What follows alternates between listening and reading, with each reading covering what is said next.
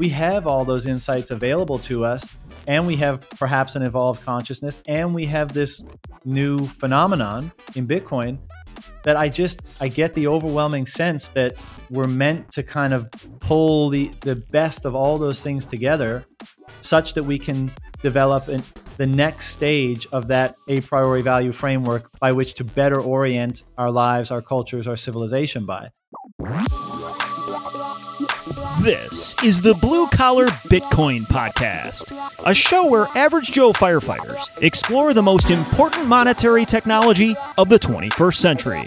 We talk Bitcoin, we talk finance, and we talk shit.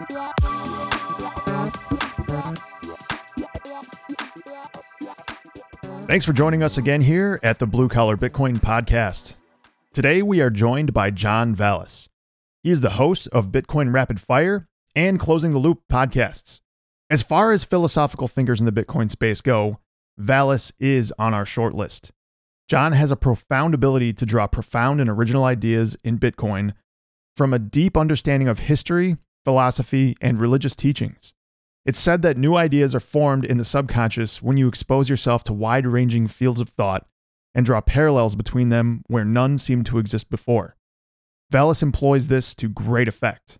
We had a wide ranging conversation from philosophy to religion, psychedelics, spirituality, and of course, we spoke about John's new piece, Money Messiah, and how it was inspired by Jordan Peterson's book, Maps of Meaning. We hope you enjoy this, and as always, you can find us on Twitter at blue underscore collar BTC or email us at blue collar Bitcoin podcast at gmail.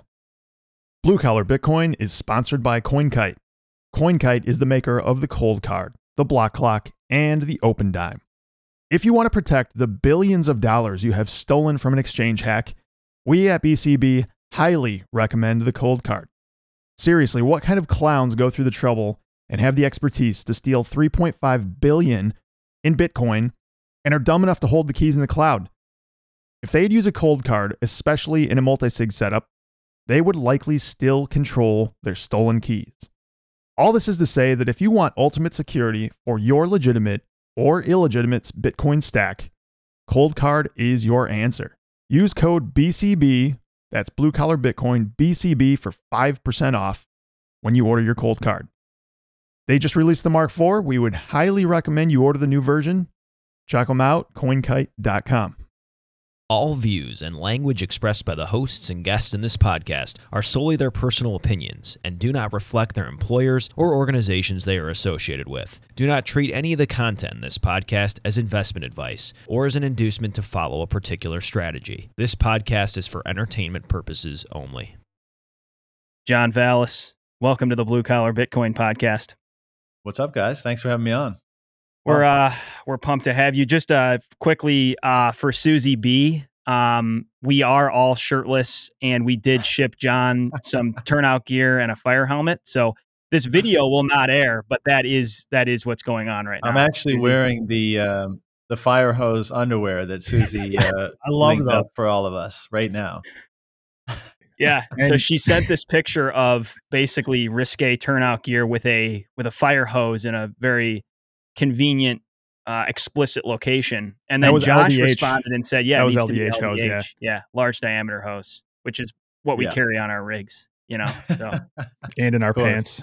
of course we're uh we're seriously we are stoked to talk to you. Big fans of both of your podcasts and um share a lot of your philosophical bent and the desire to explore beyond just the monetary and financial and into the philosophical uh, implications of this protocol. So this is an open-ended convo. There's so many areas we could explore. Why don't we just start with the basics, get it out of the way, tell our audience who you are and uh, how you came into this space.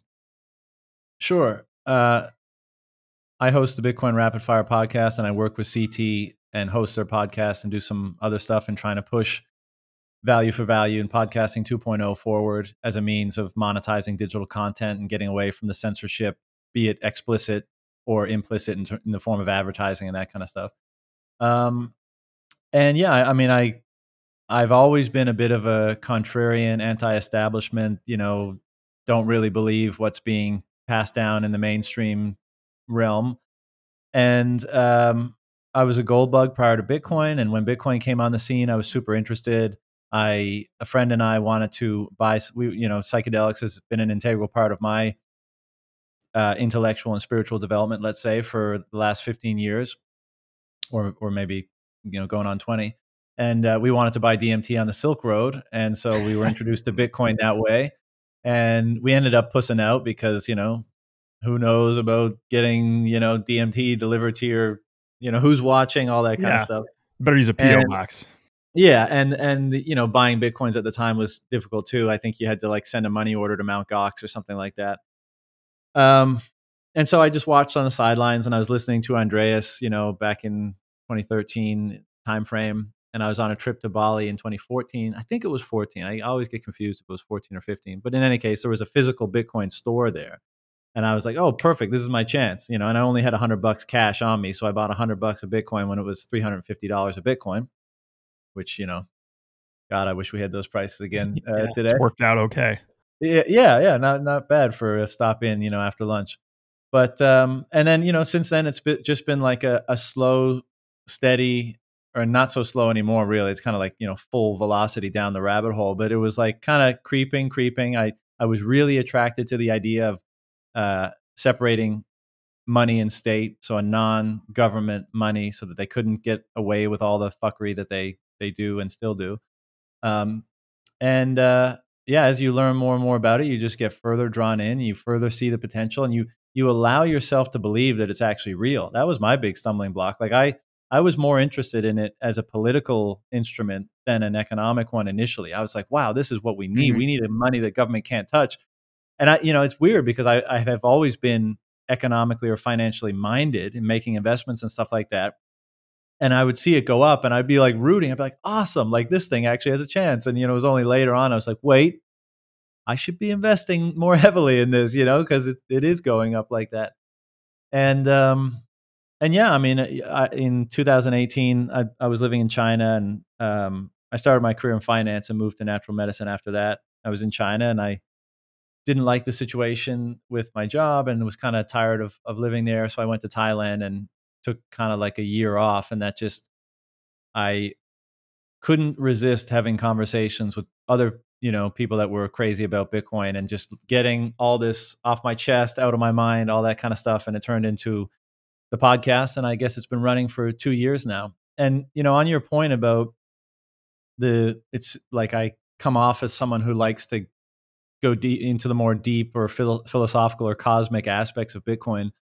I mean, maybe there's an element of that, but I honestly just think it's my natural curiosity and desire to understand what this thing is that just keeps pulling me in that direction. Like I, I have no desire to like be known as like a cosmic Bitcoin person, but Yeah. I, I keep asking like, what is this thing? What Yeah. is this thing? What is this thing? And like none of the answers are sufficient. Like just leaving as yeah, it's a, it's a non-government money. It's got an absolute uh, limitation, so it's kind of like gold and it can't be inflated. It's like, is that all it is? And the answer just comes back, no. Keep digging. Yeah. no, Yeah. keep digging. And and that's what leads me into these uh, seemingly esoteric or or unusual places.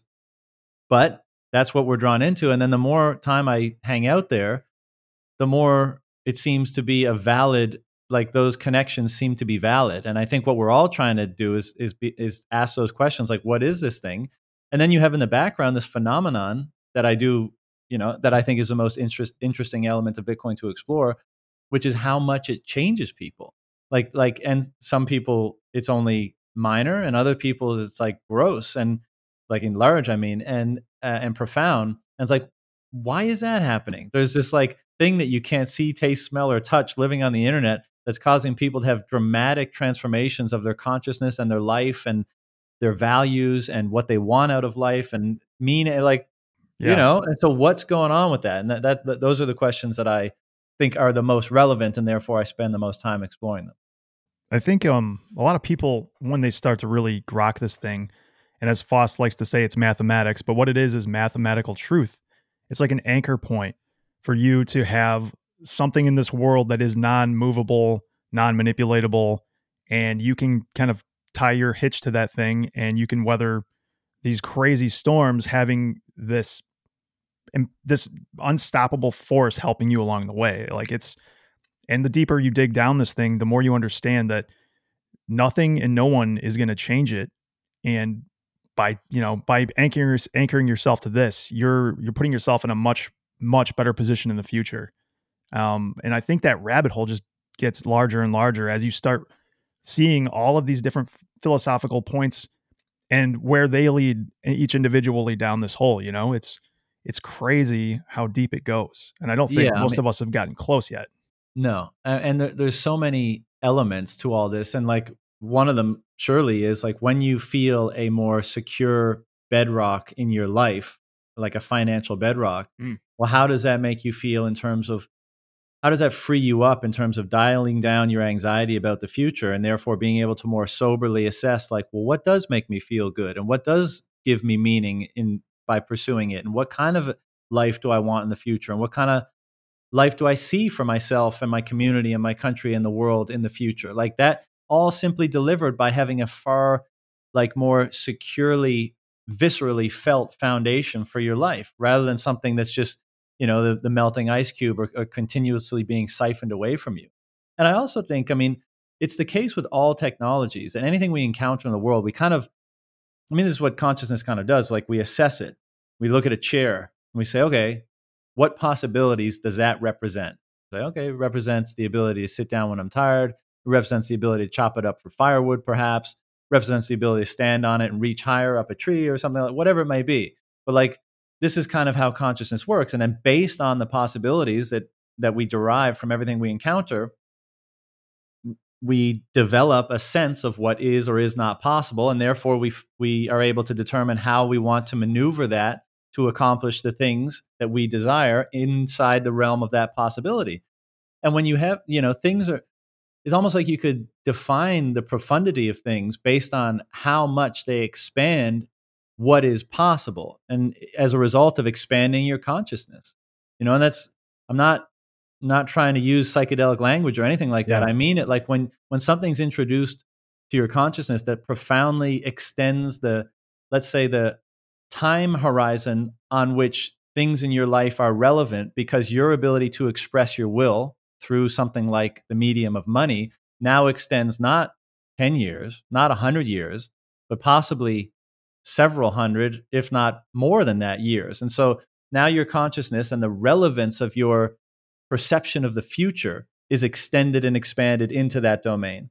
And so, to what degree does Bitcoin represent unprecedented, previously, you know, heretofore unprecedented possibilities? And I think the answer to that question is a lot, and we're still discovering them. And to what degree is are those new possibilities slowly, re, you know, changing our own perception of what is possible and how does that change our own uh, our own desires and our own values to interact with possibility itself?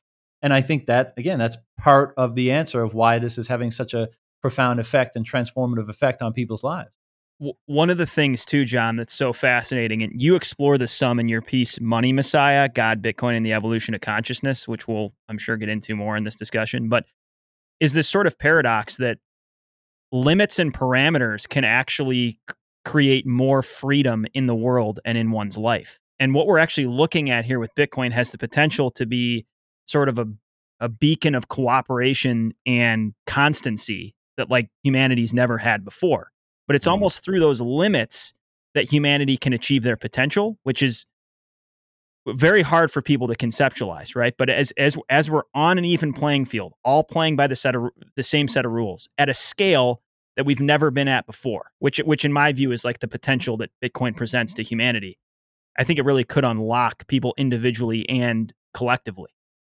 Oh, I totally agree. I mean, it's hard not to be hyperbolic when we talk about Bitcoin, right? And I it guess is. we're all oh, yeah. crazy oh, Bitcoin yeah. people here. So this is, you know, preaching to the choir. But I, I'm just I constantly think like even us like that are deep in the weeds here, we have no idea how much this is going to reorder things. You know, both and I mean the world we have, the culture we have, is all just a manifestation of our own behavior, and our behavior is a result of our consciousness, what happens internally. And so when we say like, "Oh my God, the world is going to be like near unrecognizable in 50, 100, whatever it is years," that's going to be because we as individuals and our consciousness changes in a profound way. Not just Yeah. going to be because like Right. Economic things are more efficient. It's going to be because all that just means that we will express different behaviors. Mm-hmm. And those behaviors and the things that we build, you know, and uh, build upon those behaviors are going to be so divergent and different from anything that we've ever done and behaved like before. And so, and I think, you know, we're in for like a really, even again, like I said, even uh, we, it's almost like that idea of that we can't really uh, comprehend exponentials. You know, we Yeah, kind of right. are forced to think linearly, and this this applies even to ourselves.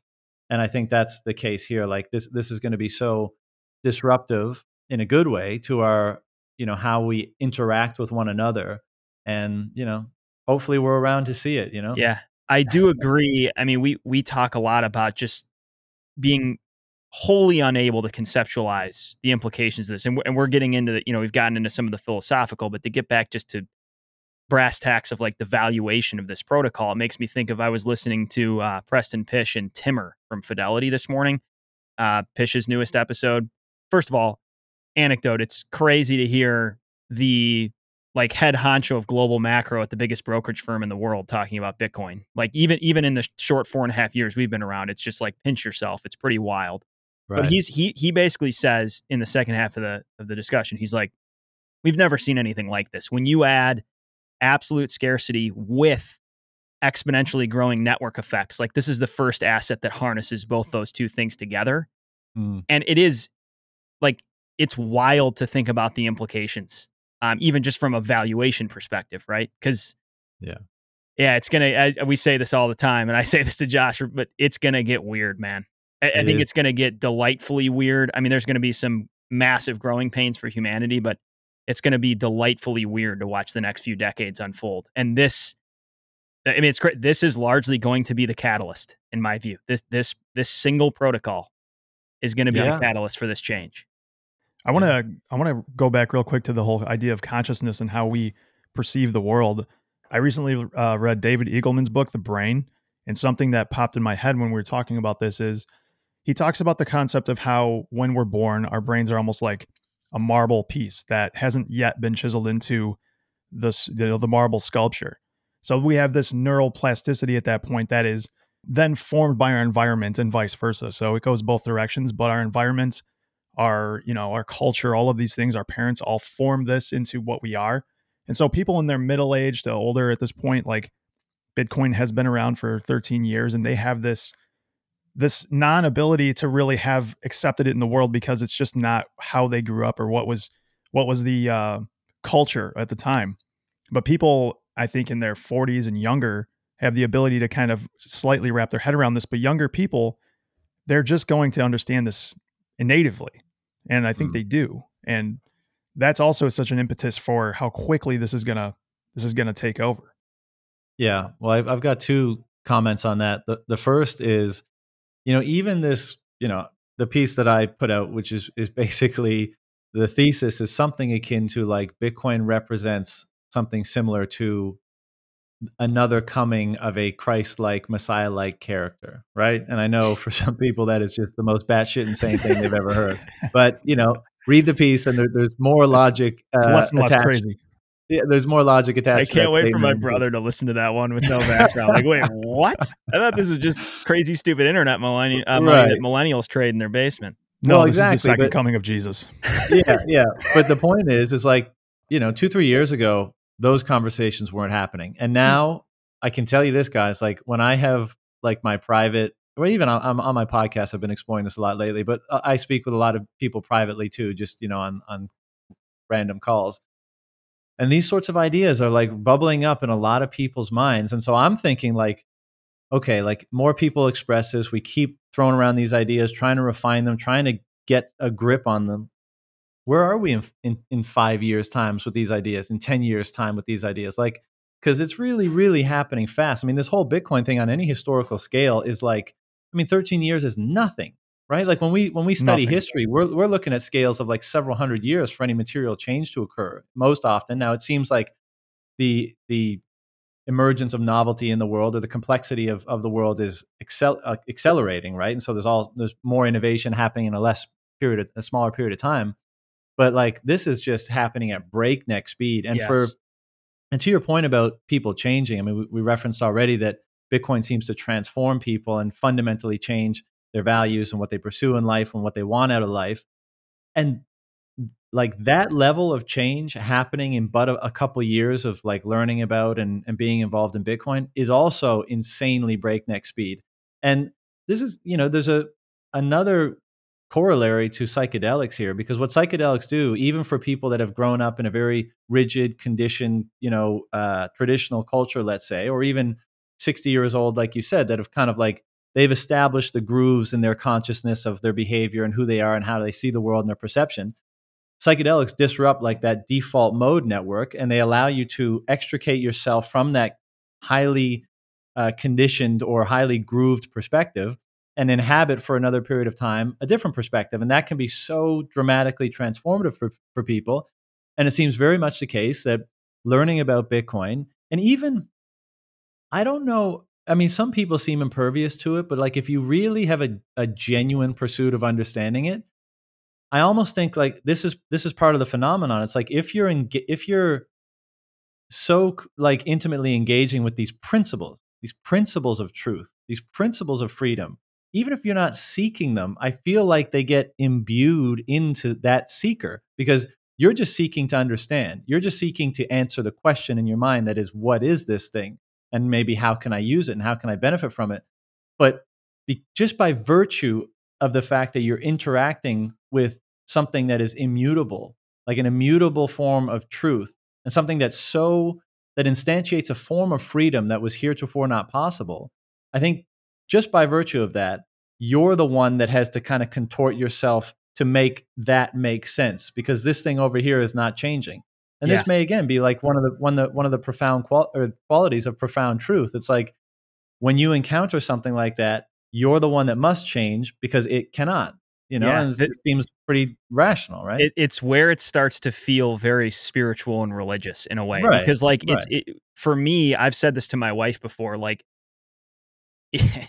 it's humbling like to be at the feet of this protocol like as dumb as that sounds like this thing is it, Guys, it let's just step right to it. Bitcoin is God. And yeah that's like that's This thing doesn't give- here. this thing We're does not it. give a flying fuck what i think about it or what anybody else thinks about it it is Hmm.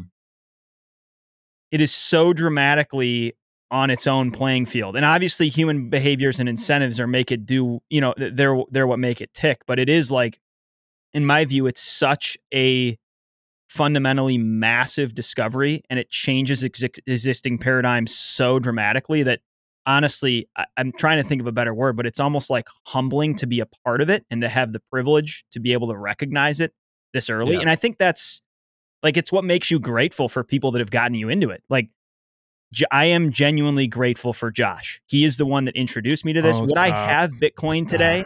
Would I have it today? I probably would.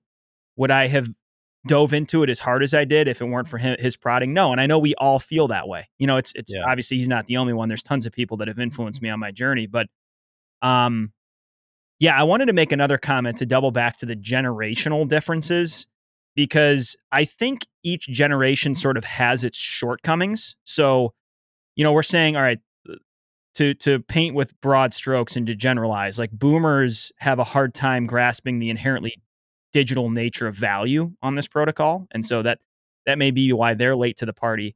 But now, if we switch over to say millennials and Gen Z, I think they really struggle to recognize the uniqueness of this single protocol. Like they've they've grown up in an era of easy money, you know, rampant liquidity, meme stocks. They've never lived through a bear market, at least in their their earning years. I'm saying a mm-hmm. secular broad bear market, so everything's kind of gone up. So I do think, as much as younger generations maybe are quicker to understand that, you know, digital assets can have value, I think that at least we're noticing they're a lot slower to maybe grasp the the specific implications of this one protocol. Do you guys agree with that? I do. Now, I was going to say, I think they are just getting inundated with 10,000 different versions of Bitcoin that have some, you know, marketing, marketable spin. and they're susceptible to thinking they found the better, newer, faster, cheaper version, you know? And and that's just human nature. Everybody wants to buy wants their lottery ticket. Um yeah. This thing still is think, though. I think they I mean, hopefully, who knows how long fiat can survive, but they may be like the last fiat generation, you know, the the apex of fiat culture, right? And they've been inundated with all the different signals from fiat. And so in a sense, you can forgive them for being so high time preference and so, you know, want it to happen as fast as possible and be flashy and be new and be, you know, all this kind of stuff and responding in that way and seeing something that, you know, the, the main selling point is it doesn't change and you know it's a new base layer for civilization. It's like nah i want like an ape that's going to sell for 10 million dollars tomorrow like a jpeg of an ape that's going to sell for 10 million dollars a month from now. And so the culture is i mean that's that's kind of the problem and i mean that like if we're at peak fiat i mean one of the the the all the signals in the culture or a lot the, the a lot of the signals in the culture are downstream from the money and the institutions that control the money and the institutions that determine its flows and all that kind of stuff. And so, you know, if you're just a random normal citizen in that culture, I mean, you're receiving so many perverted signals for your behavior, uh, which obviously greatly influence your consciousness. And then you end up just being a result of those signals. And it's no small task to try to decondition yourself and defend yourself against those signals and to parse, you know, sig- true signal from perverted signal or noise in the world we live in today. It's super tough. And this is what, you know, I think broadly speaking, the Bitcoin culture, it's emblematic of of that culture, which and part, you know, necessarily what you must do if you if you take that approach or if you have that intention, you're going to have to block out a lot just by virtue of the fact to say, I don't trust that signal. I don't trust that institution. I don't trust you people. And so not knowing how to uh, not not being able to trust you and not having a ready-made comparable mm. answer to act upon i'm going to abstain but it means i'm not i'm not engaging in your bullshit and so you know bitcoin culture is very much like get a, like get away we don't trust you we're going to decide for ourselves and if we can't decide right now on an educated basis we're going to abstain we're going to reserve judgment for now until the signals improve you know yeah I mean, this is when we talk about how culture is going to change under a Bitcoin standard and not being able to really, you know, envision it.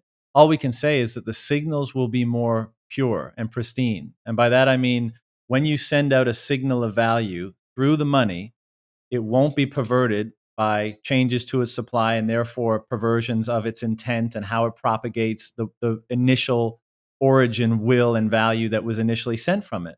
And so when we have that, and of course, when we have the inability of institutions to just rent seek and impose ideology and their agenda by virtue of being close to the spigot and having the capital to do so, when that's all removed, then I think we get a culture that is far more grounded in truthful signal. And then we then it really gets interesting because then we then it really, you know, even shines further back on us to say, okay, now what you put out into the world, like the world can hear you better, let's just say to kind of um, more fidelity. You know, exactly. And so what are you sending out there? It's more relevant now. You're more powerful in the world because your signal is actually going to get, get make its way out there and it's going to propagate just the same as anybody else's. So who are you? What are your values? What are your motivations? What are you about? What do you want to see happen? And you and you're going to get the truth of other signals too, right? There's no there's no rounding the edges or no there's no softening the blow.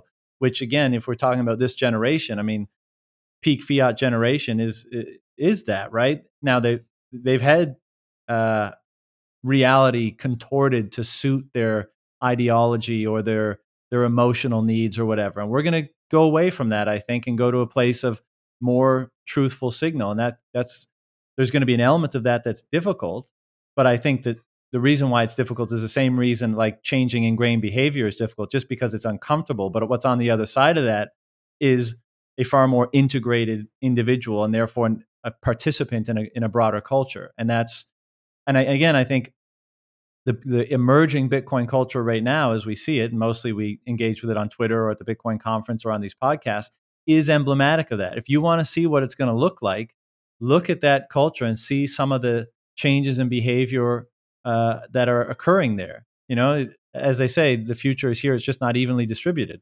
You know, so we being you know further down the rabbit hole earlier than most people, we're emblematic of of what this change is going to be. And again, I'm painting with broad brushstrokes too. Some people are going to resist change more than others, yada yada yada. But that's the point, right? Like, and that's why I, I think it's so relevant and interesting that we explore this stuff because not only are we the ones to first be changed and transformed by this, but we're also just participating in this this emergent process of discovering truth, discovering the highest values, discovering what we want the future to look like, discovering how to humble ourselves in the face of things that should be humbled to and stuff like that. And we're it's by no means determined already, but you can already start to see certain attributes being fairly uh, coalescing or elevating from that community. One of them, just to put a final point on this, is obviously the appreciation and value of honesty.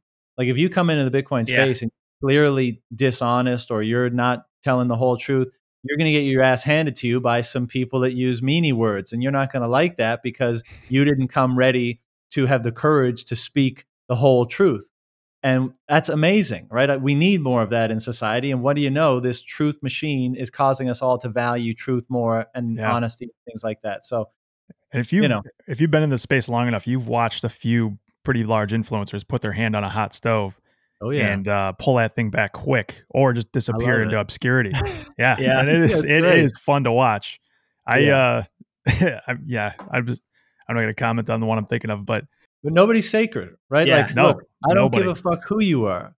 You tell the truth, and you can be an idiot. That's fine, and you can like as long as you're upfront and honest with who you are and what your motivations are and what you're doing. There's a there, of course, there's a ton of allowance for being imperfect for everybody. But you don't just get to waltz in off the coattails of that you established in fiat world and act like you have any, you know, uh, great authority here. Authority is earned by the expression of your character, and that's what that's I think all of this, like you know, quote unquote toxicity is from the community. It's testing character. I mean, that's what because if we are really creating a, a culture here, which there's very little doubt in my mind that, that that's what's taking place, even if it's not consciously something we're trying to do, that's what's happening uh, determining the character of, of the people that enter it and the basis, therefore, on which we're going to interact with one another is of paramount importance. And I love that there's a you know a, a first line of cyber hornets for people that come in, and we get to see what people are about. We get to see like why are you here, and what are your values, and what do you want to do, and what are your intentions, and and then the chips fall where they may, and we all make our own mm. judgments mm-hmm. accordingly. And it's beautiful because we're coming out of a world where nobody was held to a, a, standard of character. It's all just about what you know words you used here and then, or what you look like, or your status, or who likes you, or who praises you. Not your character. We've gone so far away from that. Now we're getting back to it. It's beautiful. You're yeah, either big, forged steel on Bitcoin Twitter, you know, out of the for, out of the uh, met- metallurgy happening there, or you're cast to the leper island of Bitcoin SV. Yeah. I mean, the, the, the, the, Bitcoin community is more than willing to spit out its heroes. I mean, when you oh, think oh, yeah. about like you think last year about Elon stepping in, and this is a massive uniqueness of Bitcoin because the wealthiest guy in the world stepping into this market at the magnitude he did, like I think maybe I I was in the camp of like I thought he got it right, and then he said some really really dumb shit, like extraordinarily dumb shit that mm. some people have forgotten about and he got spit out like a bar of soap, man. I mean, mm-hmm. and I still don't think he gets it. I just think I, I think he does games. too. I think he got, I think he got, uh, you know, rift, and that was a lot of that was an emotional reaction. But it's just emblematic of Bitcoiners aren't worried about the, you know, hodlers aren't worried about the price cutting off forty percent. They're they're worried about true signal cutting through, and this is a massive uniqueness between Bitcoin and the rest of this crypto space, right? Is just exactly yeah. It's and everybody, a long everybody game. can come back, like Elon or Dave Portnoy or whoever it is, can come back and be like, yeah. "Yo, I was I was a little too arrogant when I came in. I messed up. Whatever, whatever." But if you hands. you know if you align with the principles of of this thing, and not of like the, that the community's imposing you on it. Again, it seems like these are being emitted from this thing, and you know if you come back with humility and wanting to learn and all that kind of stuff, then you usually you get welcome with open arms. So, I, I th- yeah, and I think some of it's we most of us have been down this same journey. I mean, when we first encountered Bitcoin, we we were enamored with it. Both of us went down the shitcoin path. And came back. So you kind of you're kind of ready and willing to watch other people go through this same process. Yeah. And yeah, I, I do agree. People people are absolutely welcomed back in if the if the signal improves. I liked what you said earlier about um what did you say something like abstain until the signal improves. Like Mm-hmm. that makes me think of to bring it back to investing, like the cohort of value investors who have basically like called time out. Like, hey, all right, we used to be really into this value investing thing, but the signals are so obscure and so hard to recognize. The PE ratios are all off. The discount cash flows are fucked because the money's not no good.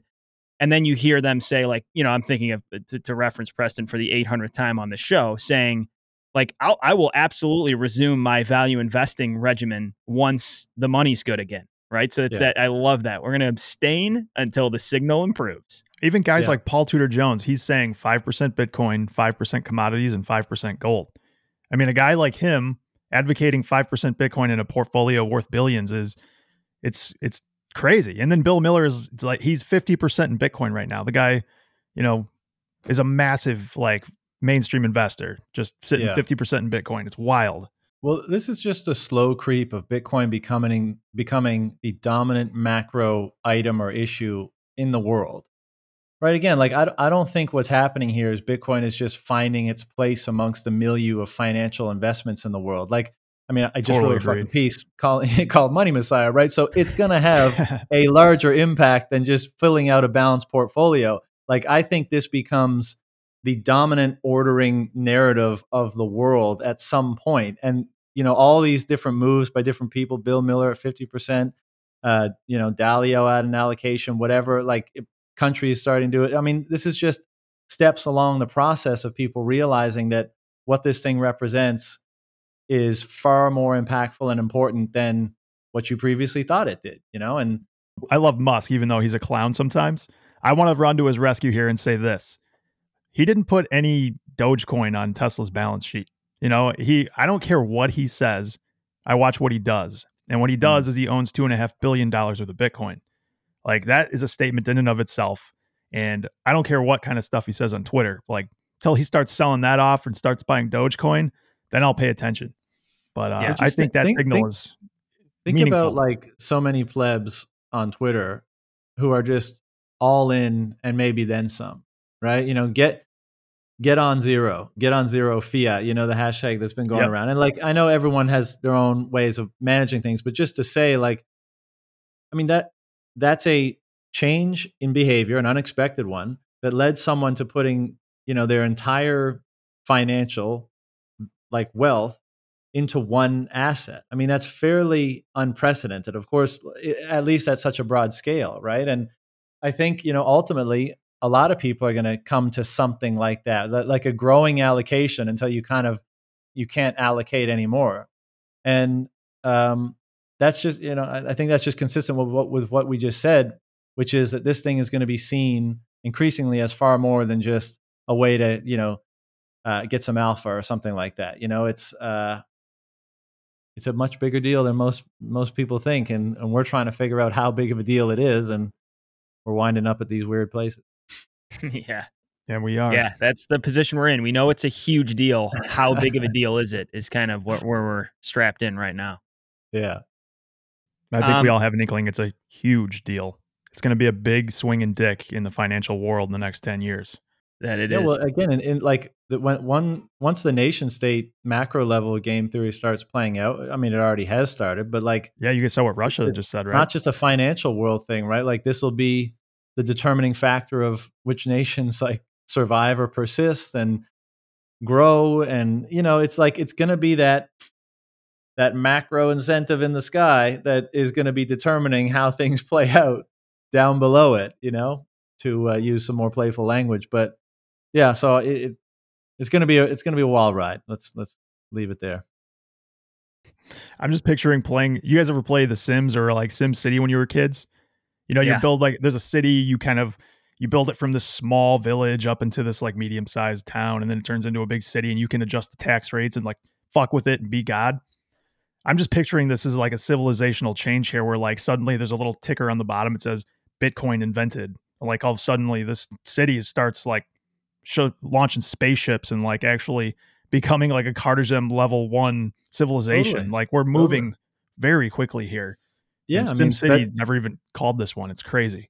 Svetski just wrote a good article exactly about that, about how uh, you know Bitcoin is going to be allow us to pierce the great filter and ascend to you know a different level of, of civilization. And, and a lot of people have been joking ish, half joking for a long time that at some point in the future we're probably going to peg our time as you know pre Bitcoin and post Bitcoin. And, and some people think that's absurd, but if we just if we go back to the idea of doing that with Christ, I mean, why did we do that? And maybe there's multiple reasons, but I think the obvious one is like that there was such a it, it, it was a demarcation point for such a profound change Yeah. that people it, it was so clear that there was a- a way of you know being and culture and stuff prior and post. And that seemed like therefore a good you know pin to put in the ground to say we should we should mark time from from this point forward and just make a distinction between pre and post. I mean it seems obvious that that's going to happen with bitcoin too It, I definitely think at the very minimum, this is going to be remembered as a time of like the printing press and you know the Reformation and the all of the amazing technological change that happened after that because people had access to actually they could read the Bible. They weren't just told what it said because they couldn't read Latin. They didn't have a, Mm. single priest to go to for information. Kind of like I I kind of draw a parallel between the mainstream media and the priest that used to get told what to think and what the Bible told you. Now there's an ability to go search and, you know, you can research all you want. You can find the shittiest information or the best fidelity signal, but at least we get to parse through it ourselves and we get to make our own determinations and make the best decisions we believe for ourselves. I think that is going to be this, sh- you know, this shift um, overall that Bitcoin's going to help us implement. what- what's interesting to think about is when you think about a lot of these massive discoveries, um, they are decentralizing forces in the world.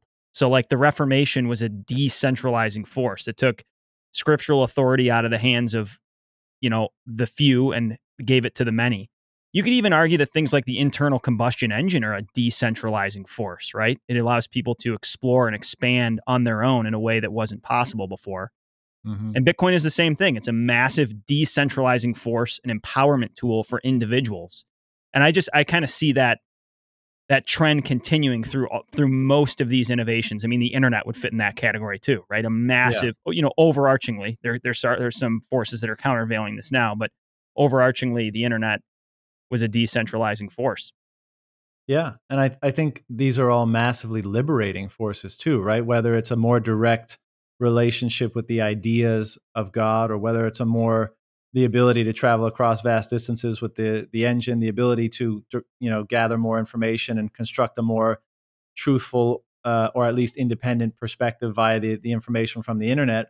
And now this thing, you know, and so and again, this, this kind of ties into the idea of the evolution of religious thought as we experience it, because it seems to me that like it may be the case that humanity is inching closer and closer or moving further and further toward greater liberation you know greater individual liberation and, and what does that mean? Like and i you know i think bitcoin if it changes the nature of the state if it gives people a greater sense of security over their their wealth you know the their money the emblem of their time and sacrifice and energy uh, if they're able to transact it however they see fit in whatever domin- denominations for whatever good or service with whomever they want like these these are all dramatically like step changes in in in freedom and liberation. And what happens when we have more freedom? Well i think it means the like the more genuine aspects of ourself at least have the opportunity to be expressed. And this is what's really interesting and why i referenced earlier how the spotlight kind of turns back on us because if you don't have a certain like let's use a very over like obvious example. If you're chained up in a dungeon somewhere like you're not thinking about how to express the artistic side of yourself and what paintings you might do or what you know businesses you might start innovations you might conjure up. You're just like it's not part of your like we were talking about earlier it's not in the scope of your possibility because you're you're done for. You're you're chained up but when those shackles be they physical or uh you know uh, psychological get removed well then you're again that pressure of that question is of who you are and what do you want to do or become ascend to more top of mind awareness and then right. the answer to that question is like well i don't know because you know i've never had that degree of freedom and so i think yeah. part of the phenomenon that's happening here is a whole bunch of people realizing that they now have access to a greater degree of freedom than any human being has ever had access to what does that mean in terms of who mm. we want to become and what we want to express out in the world. And I, I, think it means something akin to like we dig even further into ourselves to try to understand ourselves and each other better. And then we try to determine what, you know, how we bring forth the kingdom of God in the world, again, to use so, somewhat biblical, well, very biblical language in terms of if we really are, you know, if there's a divine essence or spark in all of us, you know, call it a soul, spirit, source energy, whatever your language is, the more free we are, I think the more able and free we are to interpret what that is and and actualize it into the world. And what, you know, yeah. Maybe this, this is a forever process and we we just keep inching closer to greater degrees of freedom and liberation and this this is this, you know, the quote unquote spiritual path where every time we get more freedom and liberation, we have to try to figure out how that becomes expressed for greater good in the world or something like that. It's um, um it's also I've heard it said that civilization moves forward by automation, like just automating tasks that used to be laborious. Suddenly, if they can be automated or they're kind of pushed down to the subconscious in a way, uh, you can now focus on whatever is more, you know, important at hand, like whether that be your art, your business, or whatever it is. This is um, if Bitcoin is successful at what we think it will be successful at, it's going to make investing much less important for people. You don't know you longer have a hurdle rate to beat. Bitcoin will hold your money for you. And if you want to try to get fancy or, or cute, you can go invest in some companies. But at the baseline level, you at least can save your money. And then you can go, you know, be fruitful with whatever else you're interested in. It's just like a the automation of that is is going to be really beneficial for people. You don't have to be a part-time investor and a part-time, you know, whatever else you are. You just do whatever you're good at and you save your money in sound money. It makes yeah, me I, makes me think of Parker Lewis's piece, The Great Definancialization. It's part of his Gradually Then Suddenly series, and it's maybe my favorite piece in that series, where he talks about just how massive the financial sector has grown because of how complicated the monetary system is and because of the incentives behind fiat. But yeah, this is something that really hits home for our for our demographic. I mean, it is even if you make the money and even if you have the free cash flow, now there's this next hurdle of trying to figure out where the fuck to put it. You know, mm-hmm. and it, it just it's going to be hopefully simplifying money and how to store value in an inelastic supply vehicle is going to be a huge benefit to the average individual. Absolutely. And and like like you said, like the average citizen shouldn't have to be a stock picker or delegate that job and therefore the expense to someone who claims that they can be that person right? They, they should just be able to work and save and that be, should be sufficient to develop a foundation upon which to feel you know safe and secure about your life and you know the you know the options that you have in it and and that kind of stuff. And we as you said i mean this i think we will have a great definancialization because like there's just this massive amorphous cloud of financial complexity right now that has an anxiety to settle because nobody wants to settle back into the thing that's you know losing value. So it just keeps getting more complex and more complex and more complex yep. until you know it, it, breaks under its own complexity. It's a giant but juggling the, act. the i wanted to make one final point on the on the um the liberation piece. I think one of the reasons why a lot of bitcoiners are beginning to pay more attention to or investigate or even adopt uh, c- certain religious traditions or practices is because when when you are freed to that extent, right? When you don't have to go to the job that you hate, when you don't have to worry about food on the table or your rent or whatever, like the more degree of freedom and security you have, these questions, like we were saying about, well, what should I do and what should I become and all that kind of stuff, they bubble up. But naturally, when when you're confronted with those uh, questions, I think you come up against that a priori value framework that actually helps you answer those questions. So when you're when you're free, when when all of your basic needs are met, you're not you don't have any anxiety almost at all, or at least financially speaking, about the future, and you ask yourself that question: What should I do with my time? What do I want to build or become? necessarily the answer to that question comes from an underlying a priori value framework. And maybe that's culturally conditioned, maybe mm-hmm. that's familial conditioned, maybe that's spiritually tradition, whatever. But that's precisely the thing that religions have been trying to answer since time immemorial. What is the best a priori yeah. value framework in order to lead to the best possible outcome or the best possible life, both right. individually and collectively? And so it's, it makes no wonder that once people are put in that position, and they're confronted with that, they're looking at the, you know the religious enterprise as as more valid than they did before. There, there's so much wisdom in recognizing that everybody is working off of a framework, and this is where we're getting into Peterson. It's like, so this is you know, and I've I've I've hinted at some of my spiritual religious journey on this show, but like I've gone through this is sort of the phases of Dan, right? Grew up really conservative, evangelical, um, I would, ca- although many people in the in group wouldn't say it, I would call it fundamentalist brands of Christianity. Kind of bounced over to the other extreme of kind of throwing everything out on the front lawn. Now I'm trying to figure out which furniture to reintroduce. But I think one thing I discovered, John, was like throwing everything out and saying, I have no framework is in and of itself a framework, right? It's just and a it's shitty just, one. And it's a it's a tough yeah. one because it's you're you're at your own whim, your own emotional dispositions that are transient and and you kind of feel untethered. And that is actually to be honest with you in large part where i find myself right? And it, it's a it, I think you know in life the truth is often far more nebulous and gray than we like to admit. Mm. and it's very easy it makes sense that dogmatic belief systems proliferate right? Because they're easy. The, the lines yeah. of demarcation are so simple you know fall into this framework and joy and peace and happiness will befall you.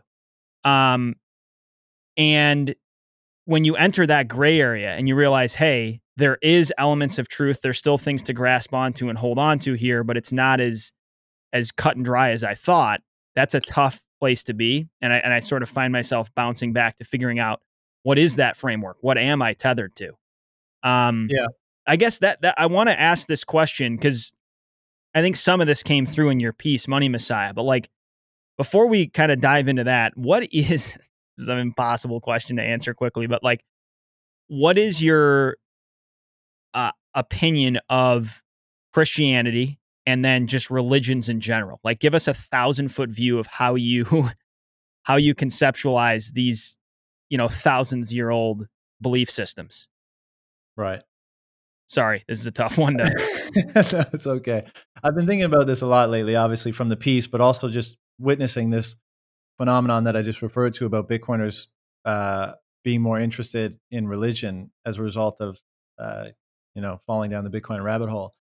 And I agree with you that, like, I think we want easy answers because the world, you know, we we contend with the eternal unknown every day, right? The chaos of of the future of the unknown. I mean, the, the the unknown will forever exceed the the known. And so we want like an answer uh, like we want a, a totem a pole to hang on to to orient ourselves around. And that makes any system of values and any framework by which to do that very appealing. All the more so if it comes from an authority you know and you're just little old me and look at this big authority institution infrastructure like i might as well just hitch my cart to that.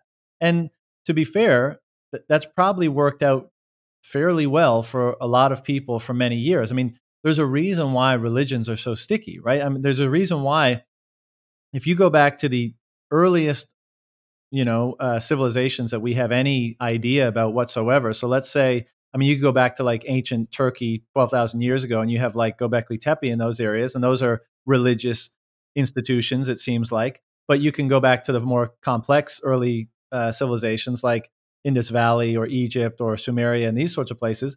And they're centered around the religious enterprise. And, you know, in our day and age, people dismiss that, be like, well, you know, they were kind of stupid back then. And so they thought there was a man in the sky and that was just part of their civilization. It's like, really? That's all the credit you're going to give them? All the other amazing things that they accomplished, whether it be architecturally or otherwise, you're just going to assume this blind spot, like they just threw up an easy answer and it's somehow oriented the entire civilization for, in some cases, thousands of years, I think that's far too simplistic. I think there's a very central role of, and, and like, like we just said, I mean, you can't avoid that a priori system like value framework for engaging the world. You just can't. As you said, like a lot of people today like to like to suggest or or try to suggest that it doesn't exist and they're just completely just they're just pure awareness without any limitations or parameters of, of of value to guide their behavior at all. But you just that doesn't exist. To go left or right, there's a value framework to decide that. And what these religious enterprises uh, are attempting to do is determine which one is best. And I think if you actually look at these systems of, of thought and belief and philosophy from you know from earliest times up till now, there's a great deal of sophistication and wisdom embedded in them. Especially when you go back to the cultural context in which they emerged. Like this is yeah. one thing I say about when you put yourself in, you know, the first century, like some of these Christian principles were absolutely remarkable in terms of their push towards equality and inclusion and liberation. But as you look back in the year 2022, they don't so much look that way. But you have to you have to put yourself back in that day and time to see how revolutionary some of these ideas were. Yeah, I think that's a good point. And all you know, I, I sometimes I can only speculate about this, but I we always, as you say, not being there, we miss the context. And so, have you ever heard about the tribe 150,000 years ago which was the first to use this hand signal, uh, pointing two fingers at the eyes, then pointing two fingers forward, and then panning them horizontally. Have you ever heard of that tribe? No, no, you probably haven't. But it's entirely conceivable but that at that time, just based on the evolution of their consciousness and being able to refer to themselves and their sight and directing their attention in a way that was formerly not able or not they hadn't innovated that way of directing attention collectively as a as a tribe of warriors let's say that quote unquote technology might have led to that tribe being the dominant tribe in a certain area for a time but then because some other technology comes along and just supersedes it and whoops their asses and there's no writing there's no iconography there's no anything at the time that's lost to history that innovation is gone and so that's just an example of how you know being in the context of the time gives you an entirely different sense of the gravity of the idea. And so, as you say, like being there at the time, the idea would have probably had a far more significant appeal or power to it, or the ideas rather, than we currently, you know, uh, see or appreciate them. I also think it's the case that in the modern world, and maybe anytime there's sufficient distance in, in terms of chronology or history and time between two ideas or systems of thought, we take it all so literally. And in my humble opinion, I know this will not this will piss off a lot of religious folks, but I think they do it too. So like I'm not you have the group of people that oh religion is silly and I'm a modern enlightened, you know, post enlightenment thinker and I would never engage in that kind of stuff. It's all dumb. And then you have the people that are, you know, they adhere to the institution and dogmat dogmatism of the religious, you know, whatever religion it is and they take every word of the sacred book, text, whatever, as literal. And I, my opinion is that's a mistake as well. I think it's it, it, it could be the case that once these insights and ideas had emerged and been refined and, and become sophisticated, you know, let me, let me preface it by saying this. I'm starting to appreciate the profound fundamental joy of having the right value framework in place for how it literally fills you up with some sort of grace and allows you to act better, for lack of a better term, in the world. And I think that's probably something an element of what all of these enterprises were trying to get to you know call it experiencing the love and unity of of the universe or call it experiencing god consciousness or you know that kind of a thing and naturally, I think you would want to try to communicate that to others so that you can kind of nudge and help them along. I mean, what are we doing with Bitcoin when we have these conversations? I mean, it may not be your intention, but the effect might be, you know, people are le- listening, learning, and kind of being strung along. But I think it's at a certain point, the institutions that may have been altruistically oriented at the beginning with such a such a pursuit, you know, power corrupts and we're corruptible. And once you get at, at, the helm of an institution that has such great influence over how people think and how they behave, well, it's almost inevitable they become corrupt. And so I think on both sides, we're kind of misinterpreting the religious mm. enterprise by and large today. And so my point of view on it, which I express a little bit in the piece, is just that we can't do without an a priori value framework. It, there's nothing that matters more than that a priori value framework in terms of determining how you feel and the type of life that you are able to generate. And as a result, we should be very careful about being too quick to judge and dismiss the work that's been done prior to us on those a priori value frameworks. So, what I think we should do is we should investigate them for whatever insight we can derive from them and then combine it with this crazy, unprecedented, unprecedented phenomenon that is Bitcoin that seems to have a relevance in that pursuit. I don't know exactly what it is yet. I obviously make a fairly strong assertion in the piece, but let's just if I if I take a step back from it, I think there's a relevance to that process of de- determining the best a priori value framework. I think Bitcoin is is relevant in that process. And so with that being said, I think our task is to not do the immediately gratifying thing which you alluded to earlier, which is take a dogmatic faith or religion or tradition off the shelf, integrate it be- because it's going to be useful and it's going to feel good, but if your commitment is to the, the maximal truth you're possible of comprehending or feeling or even becoming is that the right approach or is the right approach to continue you know collecting these insights and, and trying to derive meaning from them and implementing them as you find them and, and slowly shifting and, and narrowing in that framework so that it's more precisely targeted in the or some kind of origin point and let let the whatever emerges as a result of that, as a result of people engaging in that pursuit together, let it emerge naturally rather than saying, I'm, you know, because, and I, I want to be careful here because I do think there's a, not only a lot of insight, but a lot of benefit in something like Christianity if you approach it properly. Yeah. And, and again, properly is very amorphous, but let's just leave it there for now. And a lot of Bitcoiners are doing that. And I think, like I said, I think that leads to a lot of principles by which to orient yourself to have a very healthy, stable, strong life and culture.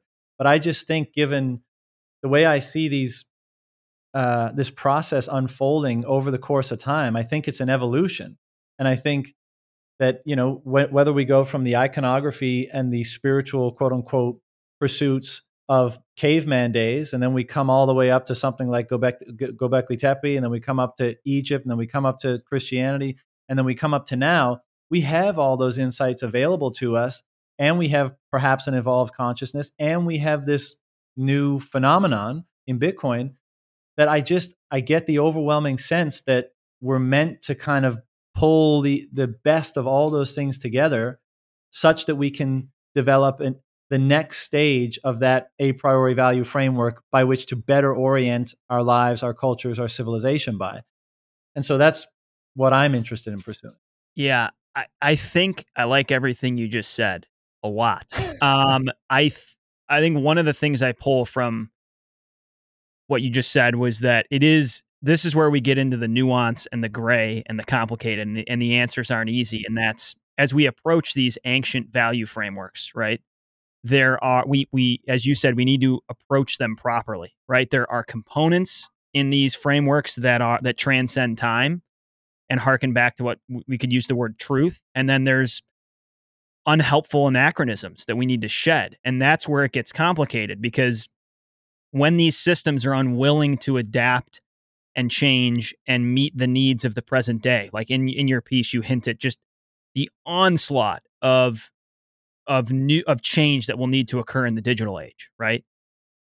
there has to be this willingness to adapt and change, and that's where getting into sort of more dogmatic instantiated, unchanging perspectives is really harmful. Like to this is going to rub a lot of religious Christian folks the wrong way, but like I find you know the inerrancy of scripture as a totally unhelpful and counterproductive way to view the Bible, right? The Bible is I often call it it's beautiful, but it's also very dangerous. And when you approach it from this is how it is, it's unchanging, whatever spectrum you are on inerrancy, that's concerning. So this is sort of what confronts us now is like, what do we what do we do? And there's no mm-hmm. easy answers. We don't want to throw the baby out with the bathwater, but at the same time, we have to remember these are, you know, these books were written thousands of years ago. I think we need to remember too that humanity in general hasn't changed much in thousands of years. We're still the same people we were. If any one of us was born 2000 years ago, we would be exactly what we are now just with way less technology and but the point I'm getting at is is as we draw down our reserve of ideology as far as religion's concerned, we leave a void. And that Hmm. void is generally filled with something. And I have a, a hunch that this void has gotten filled in the last 50 to 100 years with more and more state worship as it, you know what I'm saying? Like it, people kind of worship the state in a way that they maybe didn't do a couple hundred years ago because they had a religion filling that void or that that need for someone to be patriarchal in their life, you know, outside of their family. They had this like pulling for something greater. We all have that fundamental thing that makes us human, which is our ability to all work together in large groups. And I think it's dangerous in order for, for us to change our worship from some theoretical being that generally has a good um, script for us to follow to generally be decent human beings to worshiping a state which is changing and may or may not have people in charge that are that have our best interests in mind all the time. Yeah.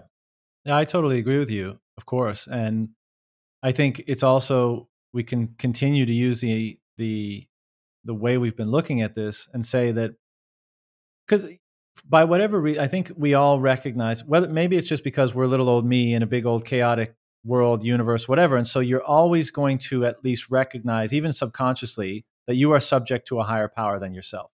Call it the universe, call it God, call it the state. And so you're kind of determining, well, which higher power am I going to be most subservient to? And not subservient in like, I'm going to do its bidding, but which one am I just going to recognize is more powerful than me? Right. And so and that has an influence on you in, in some capacity. And I think, as you say, a lot of people, as religion got so, eh, I mean, I'm, I think it's been so, and I, I understand it, right? So I'm not hating on people. And I was one of them, right? You know, 15 years ago, reading Sam Harris Dawkins. Oh my God, this is all so ridiculous. Yep, I've been just there. so, it's such an arrogant and hubristic take on all this stuff to do away with 5,000 years of the most dedicated thought and the focal point of civilization. Be like, well, I'm a 25 year old and I just read a book and this all seems pretty stupid. So, you know, I'm, I'm, I figured it out, you know? Yep. I think it's, it's, it's so arrogant, but I think if you do that and you dismiss it so easily, another one's going to fill a void, as you say. And I think it is the state. And what do you know that you then adopt the state's a priori value framework? So you conform to the values of the state rather than conforming to the values of, let's say, a quote unquote God that has different principles instantiated or communicated through it. And so, this is, I think, this is part of the reason why we see such a collective mindset in the era of big state and big government and fiat era, because you're unknowingly to you adopting the value structure that's that supports and serves the state but not necessarily you or the individual. And this is the great, you know, divide it seems or at least one of them of our time. And so I think part of the reason that we're looking at religions more seriously now is because we're realizing that the state is crumbling. And so even those people that had kind of placed that on the highest pedestal are maybe realizing that it's either not going to be there forever or that it shouldn't be there forever. And you know what should? What we what, what should we we look to to aid us or fill that necessarily filled you know kind of void? And that here we are discussing these very topics you know The thing I love about Bitcoin too, back to like how these value frameworks emerge, is it comes up from below, not from above, right? It's such an Mhm. organic process, right? It's, I mean, just just the origins of Bitcoin. I mean, I've got the the white paper up behind me in my basement. It's just absolutely remarkable how somebody, you know, this this meek and obscure can just release just code into the into the wild, and it can just emerge up from the bottom, which is just harkens back to the power of freedom and markets to decide, right? And and I think Yeah. that's that's one of the keys is like allowing these frameworks to to happen organically instead of like sort of artificially from top down. Yeah. You know, it's interesting. I agree. But you could look at it in the way that Satoshi came up with this and created it and it was successful.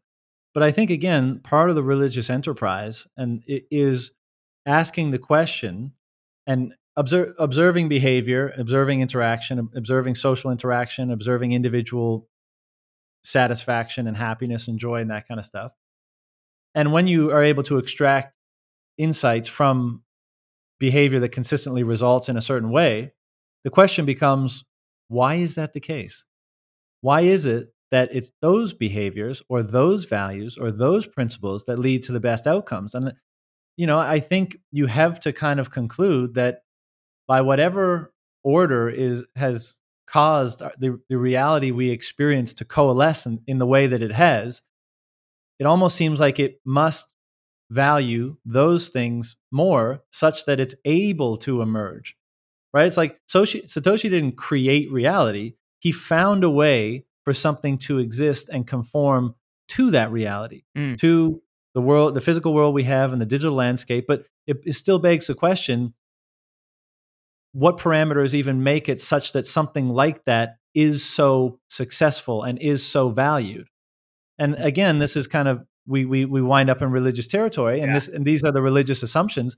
But you could also, you know, for the more uh, science, you know, not scientific minded, because as I mentioned in the piece, I think religion is actually far more scientific than people give it credit for. But for let's say the non-religious folk, I mean, you could just I think say that the things that become successful on whatever scale of existence or reality you want to look at are the ones that most efficiently conform to and therefore are able to maneuver through the parameters or rules or limits of that scale of reality, right? It kind of harmonizes with the scales in which it's nested in, right? And so you could look at that on the scale of human behavior in the social eh, world, or you could look at that on solar systems on the scale of a, a galaxy, or a galaxy on the scale of a, you know, a, a cluster or a nebula or whatever the hell it is. It, it begs the question: Why is that mode of operating successful? And as and because they all seem nested within one another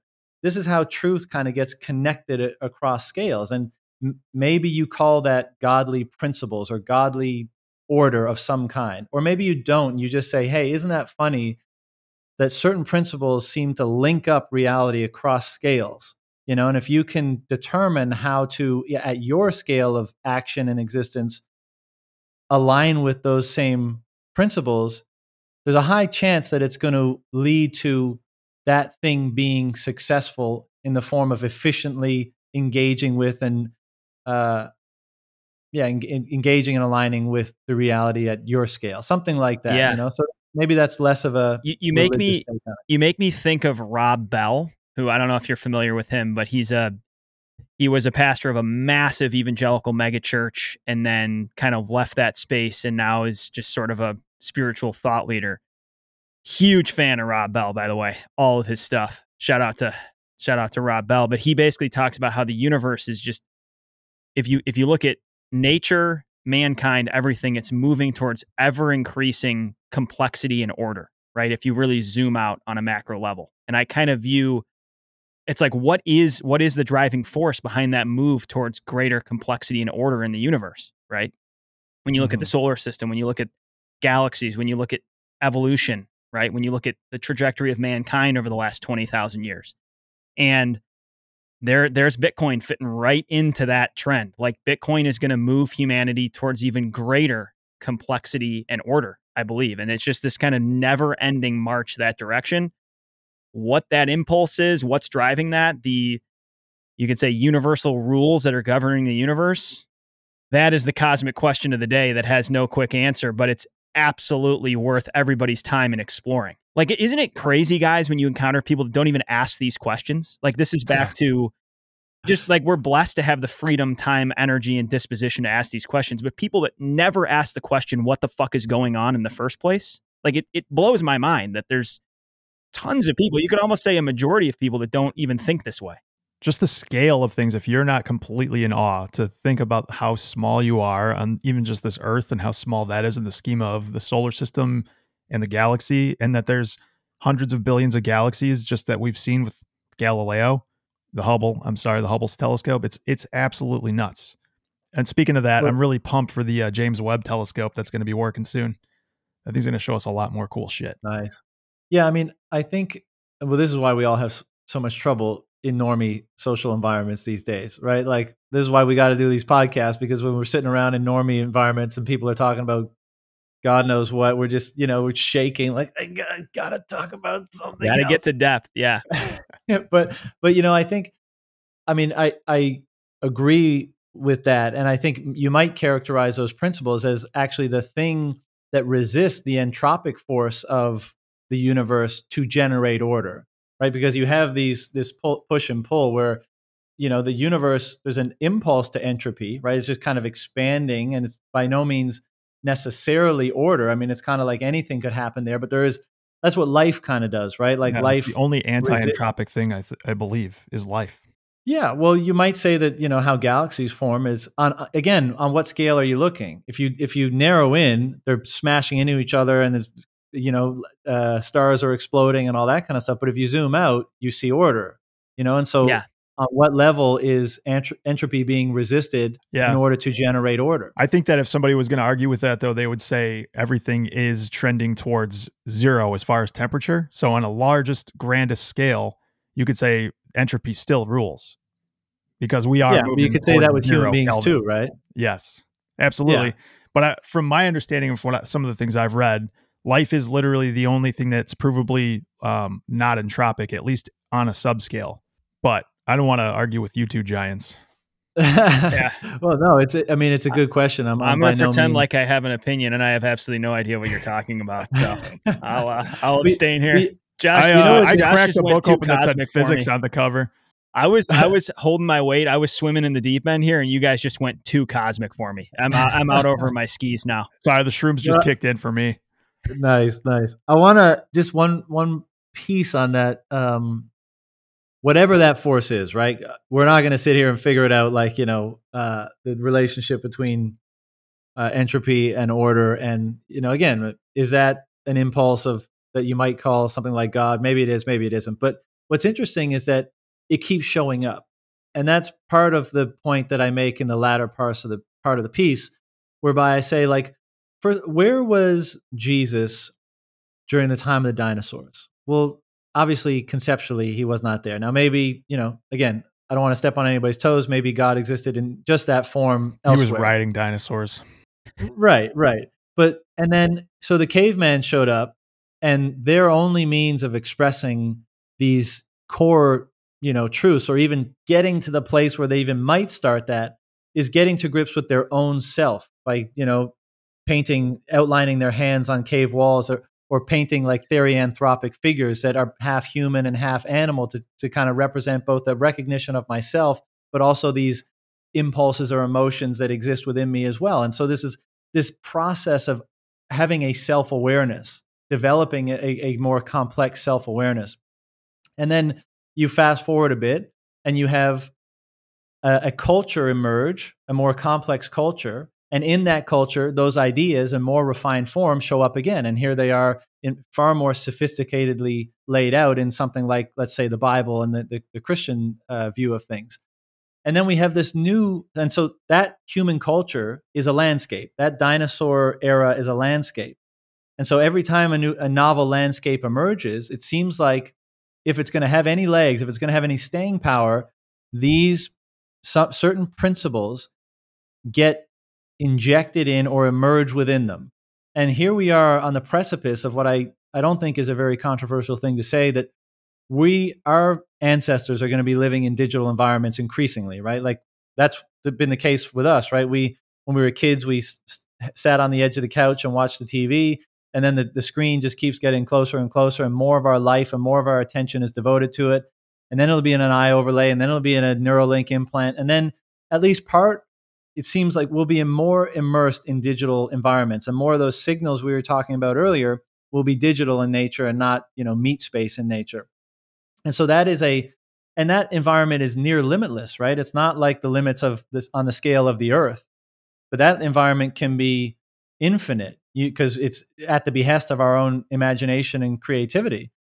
And so in that so there's this expanded new landscape and in you know either imbued into it or emerging from it is again those principles that allow for for better order and coordination and organization to form. And maybe that's necessary for that landscape to be successful long term. Because maybe without those, it degenerates into chaos and d- destruction and it right. never takes hold. But here they are, whether it's the culture we create in meat space or the culture and, and landscape we create in the digital realm, these principles must necessarily emerge in some immutable form in order to advance the entire cause, something like that. Yeah. As we um, kind of round out here, I wanted to ask you this is something I've been wanting to ask a lot of guests, especially ones that I'm really interested in. What uh, what book do you recommend? Do you have anything that uh, you've read recently, or something that really sticks that you think is you'd recommend?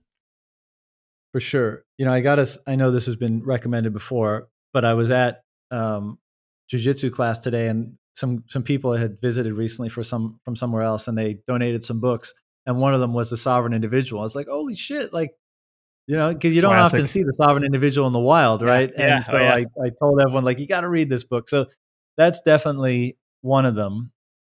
Um, I, the ones that stick out the most, and I don't think these are going to be applicable to a mature audience, but uh, the two when I was a kid that had the biggest impact on me, one was The Hatchet. It was just like you know, it was a third grade sort of book where this this guy gets lost in the wilderness and he has to fend for himself. Right, he has to hunt food, he has to uh, you know make fire, make shelter, all that kind of stuff, and that always stuck with me. And I, you know, either because I had an independent streak prior to that, or maybe it awakened it in me, but like it left an impression like you need to be able to be self sovereign. You need to be able to take care of yourself. And then the the giver was another one that I read, you know, I guess in grade five or something like that. And I don't even really remember much about it, but I think the main punchline is like it was almost empathy. Is that this man was able to Im- imbue in the kid uh, the experience of somebody else. And if you want to really understand yourself, and if you really want to have any hope at develop, you know, developing a high fidelity value framework like we've been discussing, I think it's integral that you're able to empathize and understand other people. Because for one reason, ultimately, we're all the same, you know, once you boil it all down. And so if you can understand yourself and then empathize with the situation and circumstances and all that kind of stuff of other people, I think you're in a much better position to orient yourself properly, let's say. The last one is maps of meaning, which I, I reference in the piece. But I mean that that's one I want to the most to. that's the most amazing book that's ever been written as far as I'm concerned. I was going to say what really struck me the the line I have started reading Maps of Meaning. It's just one of those books I kind of come back to because it's a tough. It's it's kind of dense, yeah. So I have to kind of take a break. I'm on a break right now, but anyway, kind the point I'm trying to get is an at, understatement. It's, yeah, it's not in, dense. It's not dense what? in the way like like early, like the first half of Sovereign Individual was oh, yeah. maybe a bit dry. Mm-hmm. Right. It's dense in the way that every line is so perfectly written, and it's, you really got to stop and think, exactly. and then move on to the next one. That's what I was going to comment on. The ones that you picked out for your piece, they're almost like biblical in the way that like there's like multiple layers of meaning built into each one. Of it is pretty yeah. incredible how how deeply thought through that book was. And I know he spent like 20 years writing it and it shows. Where do you think he's at on the Bitcoin journey, Vallis? I mean, you've talked to him, you've had the the privilege of speaking with him. Uh, where do you think he's at? Let me let me answer that. Let me answer that in one sec. But I just want to say this about his book. You know, I think towards the end he writes he includes a letter that he wrote to his dad about how it's been going. You know, writing the book, and he says like I think I've discovered something or put together an understanding that has never been put together before. And the whole thesis of the book is how our levels of understanding about the most the deepest, most important things, like a value framework, uh, is so important and evolves over time.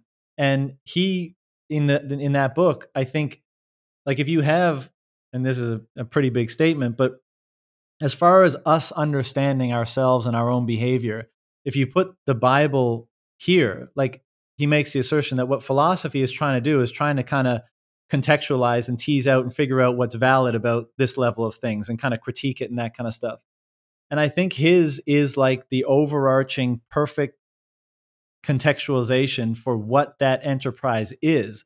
Now, what that means for how we move from from there is yet to be determined, and it's part of the discussion we've been having today. And I, it's so fun. Like I think it'll be one of those cases. You know, sometimes I can't think of a perfect example right now, but you hear in history like we don't praise their work until a couple hundred years, like yep. a couple hundred years after they die, and then you know we're like, oh my god, they were the most incredible thinker ever. Uh, I think, I mean, hopefully it won't be after he dies, but there was certainly no splash for that book. I mean, mainstream nothing took note. Nobody gave a fuck. It didn't receive like a Pulitzer accolades, anything. It, I don't even think it did very well commercially. And then he became popular for other reasons, and still, like his two more recent books are far more popular. But I think at some point, humanity is probably going to wake up to just the, the sheer wisdom that is contained in that book, and it's going to going to be a game changer. I mean, it's a game changer for me, and it, it, it was a big part of the underlying thesis of the piece.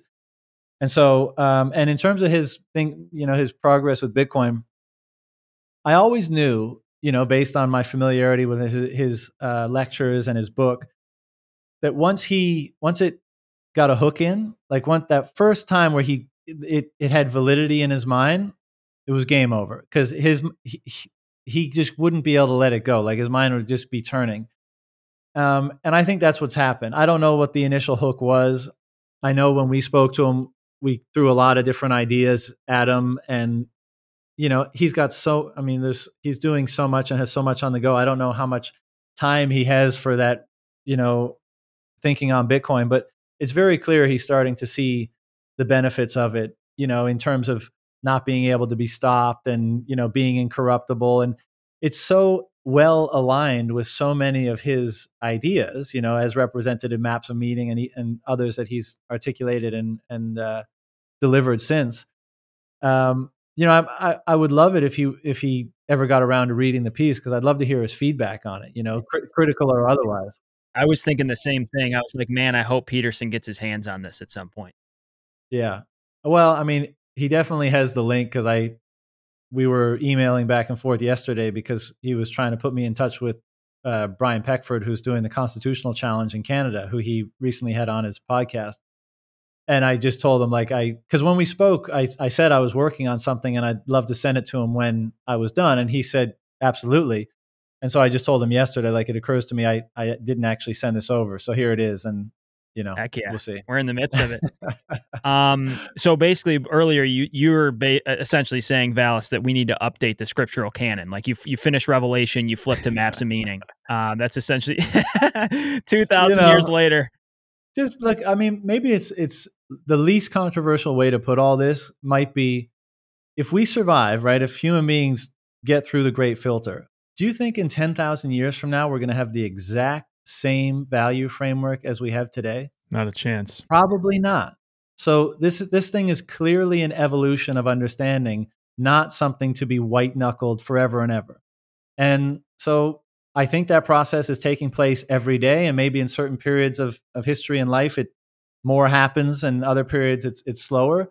But I definitely, feel, you know, if if we can roughly say, at least in the Western world, it's been two thousand years since we've really full like fundamentally upgraded it. Well may, uh, it, might be about seems, time. it, it seems to me like maybe we're in a period where it's it's being upgraded and who knows what's going to come from that. Yeah.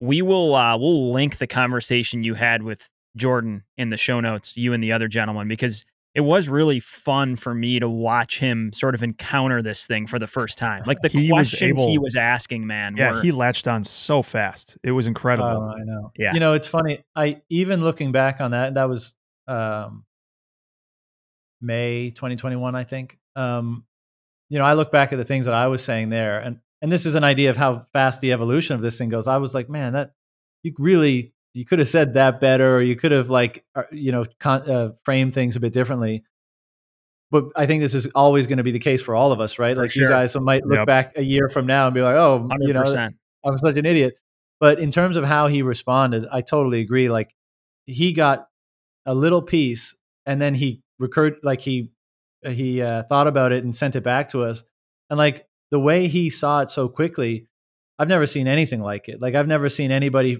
kind of first encounter some of the, the ideas in Bitcoin, like Yeah. proof of work mining, for example. That was a great one. and from then the podcast. extrapolate like how that has an effect on energy, like immediately. Exactly. Crazy. Exactly. Yeah. Exactly. Took You me know, so- months and hundreds of hours of reading to even start to make I had to be spoon fed, just spoon. yeah, I mean he's he's the goat. He's one of the goats, right? Like he's just he's. I know he's imperfect and he's a human like the rest of us, but he's he's a fucking beauty, you know. So I love him, and uh, I I can't. I, I'm enjoying watching this process of him falling further and further down the rabbit hole. Valis, we could talk to you for like days. This was this was awesome, seriously. And the best part is we sent you like ten or eleven questions, and I think we got to got, like, three one or or four. two. Yeah, so maybe. uh, That's we well, kind of that's always how it we goes. worked them in organically, you Yeah. know. it's dude, it's fun to find kindred spirits, people on this same journey that are hungry to investigate and try out ideas together. So thanks for spending almost an hour and a half with us, man. I couldn't agree more, guys. Uh, I love what you guys are doing. It's al- it's always amazing to connect with with other Bitcoiners, and uh, I don't think there's anything more uh, worth talking about. So if you guys want to do it again sometime, just let me know, and we can go for a round two. We would would love love it. Plug Yeah. your plug yourself here at the end. Where can people find you and interact with your ideas? I guess just on Twitter, J O H N K V A L L I S is my handle, and they'll find all the other stuff from there. Cool. Awesome. And Thanks, keep up John. the good work for the Freedom Convoy up there in Canada. Yeah, I love I'm, it. I'm rooting. I'm rooting for them and trying to spread their message because um, I think you know I don't. This is a. They're not going to win the war. Let's say you know there's there's.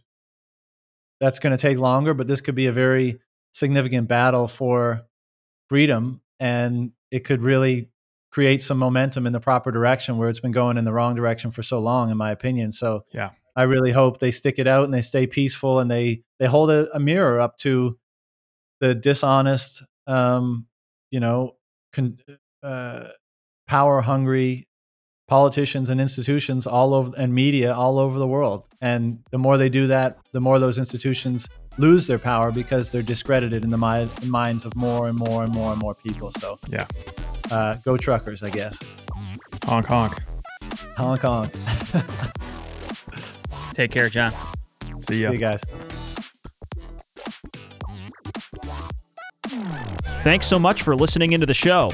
If you enjoyed this discussion, be sure to like or subscribe on whatever app you're using for podcasts or on YouTube. And if you have an extra minute, go ahead and leave us a review. We are also active on Twitter at blue underscore collar BTC, and our email address is blue collar bitcoin podcast at gmail.com. We invite questions, comments, or inquiries of any kind. We look forward to you joining us again on the BCB podcast. Thank